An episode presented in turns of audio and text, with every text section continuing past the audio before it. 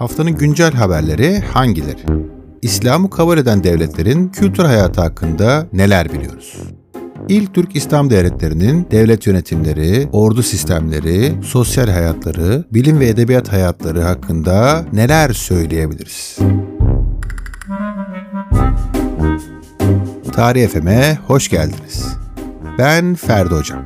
Bu bölümde ilk Türk İslam devletlerinin kültür ve medeniyetlerini inceleyeceğiz. Dördüncü podcastimizden hepinize merhaba. Saat 21'i gösteriyor. Gelin haftanın güncel haberleriyle başlayıp ilk Türk İslam devletlerinin yönetim yapıları ile birlikte dersimize yavaş yavaş başlayalım. İlk güncelimiz Ekonomik İşbirliği Teşkilatı ile ilgili 15. Liderler Zirvesi Türkmenistan'ın başkenti Aşkabat'ta 2021 Kasım'da düzenlenmiş. İkinci haberimiz Pablo Picasso ile ilgili. Mayıs 2021'de Pablo Picasso'nun Pencere Kenarında Oturan Kadınlar adlı eseri 103 milyon dolara satılmış. Üçüncü haberimiz Türkiye Ermenistan Büyükelçisi olarak Serdar Kılıcı özel temsilci olarak atamış. Son haberimiz ise Google'ın yılın arama trendleri 2021 listesine göre EBA giriş en çok aranan kelime olarak birinci sıradaymış Türkiye'de. En çok aranan listesinde ikinci sırada ise Squid Game gelmiş. Haftanın güncel haberleri bittiğine göre yavaş yavaş konumuza gelelim.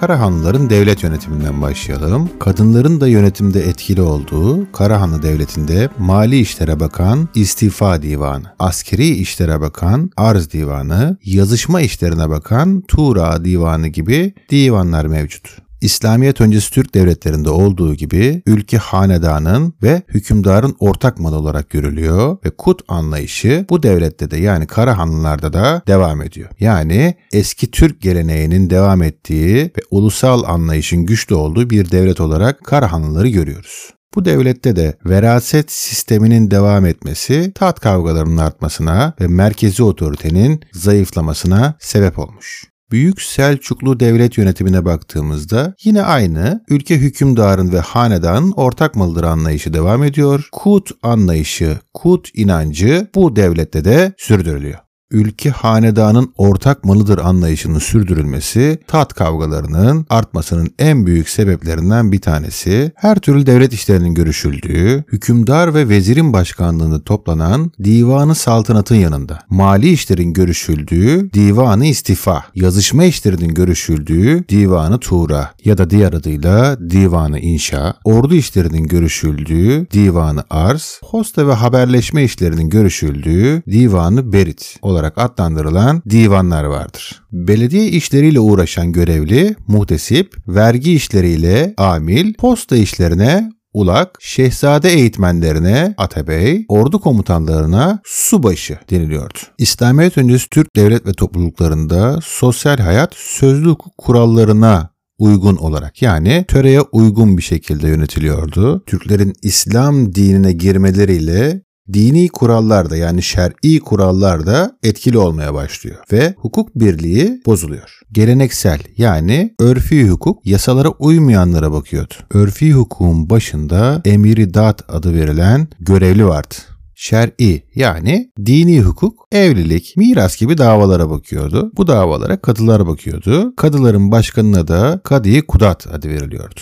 Askeri davalara ise kadı leşker, diğer adıyla kadı asker bakıyordu. Bunların dışında siyasi davalar da oluyor tabi. Siyasi davalara da hükümdar başkanlığında toplanan divanı mezalim bakıyordu. Bu divanı mezalim dediğimiz mahkeme yüksek mahkeme görevi görüyor. Verdiği kararlar son karar olarak algılanıyordu. Toprak sistemine bakacak olursak İslamiyet öncesi Türk devletlerinde nasıldı? Devlet hükümdar ve ailesine aittir. İslamiyet'in kabulünden sonra da Türk İslam devletleri de aynı şeyi benimsemiş. Yani devlet hükümdar ve hanedana aittir anlayışı devam ediyor. Toprak halkın kullanımına bırakılıyor. Toprağın işletilmesinden sorumlu kişiler de topladıkları vergiler ile devlete asker yetiştiriyorlar. Bu Türk devletlerinin çoğusunda böyledir. Toprak devlete aittir. Toprak devlete aitse bu devlette büyük toprak sahipleri olmaz. Büyük toprak sahiplerinin olması engellenmiş olur. Toprağa bağlı bir sınıfın oluşması engellenmiş olur. Yani Avrupa'nın tam tersi bir anlayış Türklerde hakimdir. Toprağın kendisi ve kullanım hakkı halka ait olan topraklara mülk toprak diyoruz. Devlete ait olan topraklara ise miri topraklar adını veriyoruz. Miri topraklardan gelirleri hükümdar ve ailesine ayrılanlara has toprak, kurumların ihtiyaçlarını karşılamak için verilen topraklara da vakıf toprak diyoruz. Hizmet ve maaş karşılığı devlet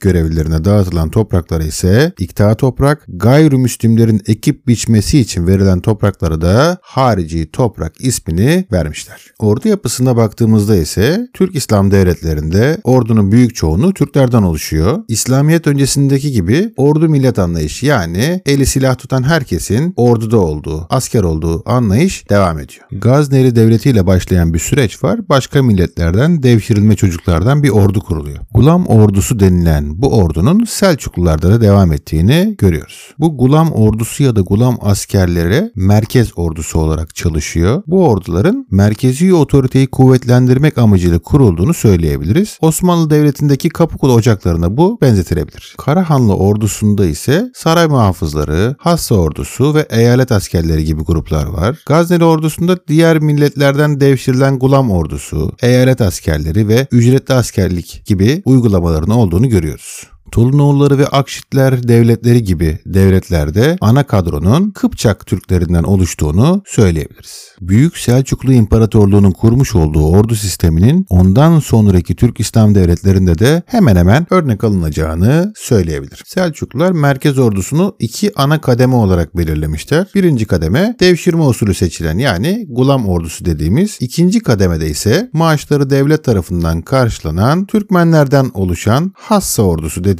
ordu şekli oluyor. Yine Selçuklularda merkez ordusunun dışında İkta ordusu ya da Sipahiyan adı verilen toprak gerilerinden geçinen bir ordunun olduğunu söyleyebiliriz. İkta ordusunun, İkta askerlerinin Osmanlı İmparatorluğundaki tımarlı sipahilere benzediğinde burada belirtmek gerekiyor. İlk Türk İslam devletlerinde sosyal hayata baktığımızda toplumsal alanda herhangi bir sınıfın olduğunu, sınıflaşmanın olduğunu söyleyemeyiz. Hoşgörü politikası izlenmiş, yetenekli kişilerin en üst rütbeye kadar çıkabildiği bir sistem oluşturulmuş. Türklerin İslam'a geçtikten sonra yerleşik hayatı daha iyi adapte olmalarının arttığını bu noktada söyleyebiliyoruz. Bu noktaya kadar Türk İslam devletlerindeki yönetim yapılanması, hukuk, toprak sistemi, ordu yapılanması gibi alanları anlatmış olduk. Şimdi de edebiyat ve bilim hayatlarından bahsederek podcast'imizin sonlarına doğru yaklaşmak istiyorum.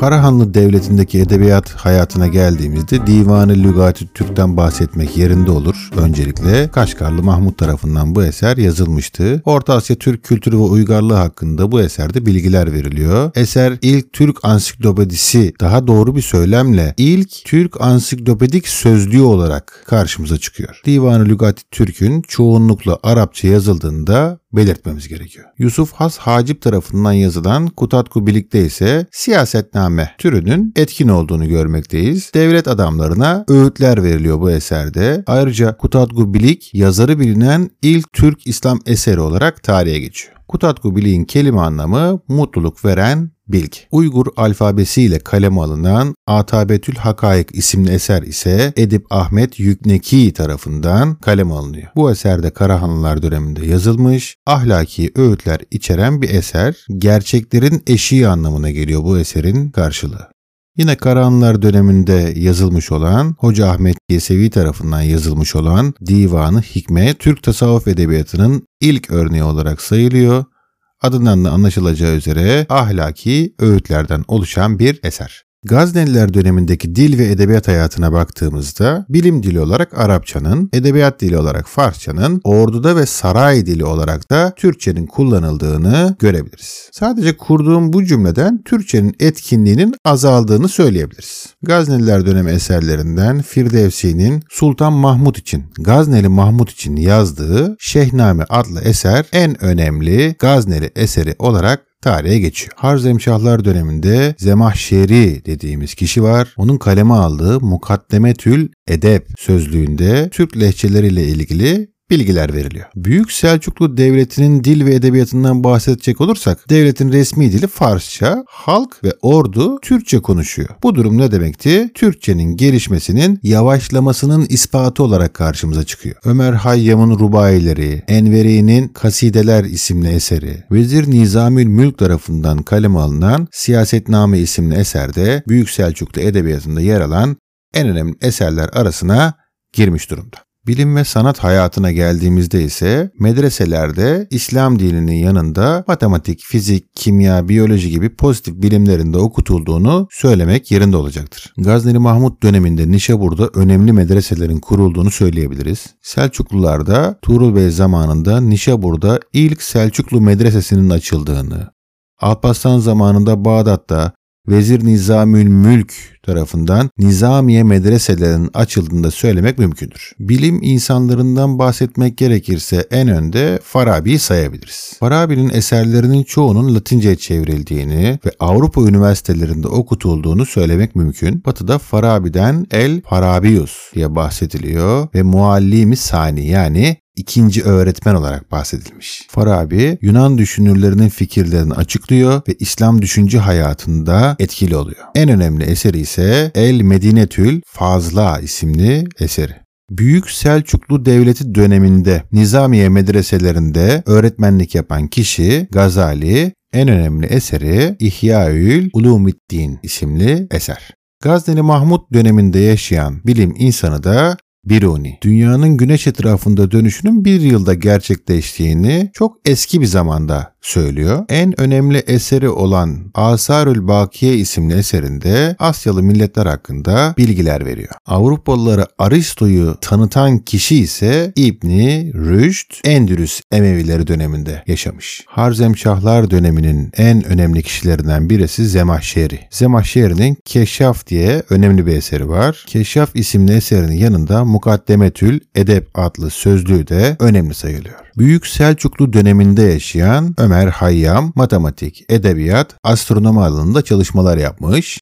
Takvimi Melikşah'ta yani Celali takviminin hazırlanmasındaki heyetteki başkan rolünü üstleniyor. Ömer Hayyam'ın en önemli eseri Rubailer isimli eser. Matematik, astronomi ve coğrafya bilimleriyle uğraşan Harezmi, Harezmi'nin eseri çok önemli. Kitabul Cebr vel Mukabele çok önemli bir eser. Batı dünyasında Avicenna olarak anılan İbn Sina. İbn Sina'nın El Kanun Fitıb isimli eseri dünya ünlü bir eser. İbn Sina'nın küçük kan dolaşımı hakkında çalışmalar yaptığını da biliyoruz.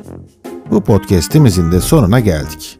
Bu bölümde ilk Türk İslam devletlerinin yönetim, kültür ve medeniyetleri konusunu anlatmaya çalıştım. Görüş, düşünce, eleştiri ve yorumlarınızı ferdihocam.gmail.com adresine gönderebilirsiniz. İlginize çok teşekkür ederim. Görüşmek üzere, hoşçakalın.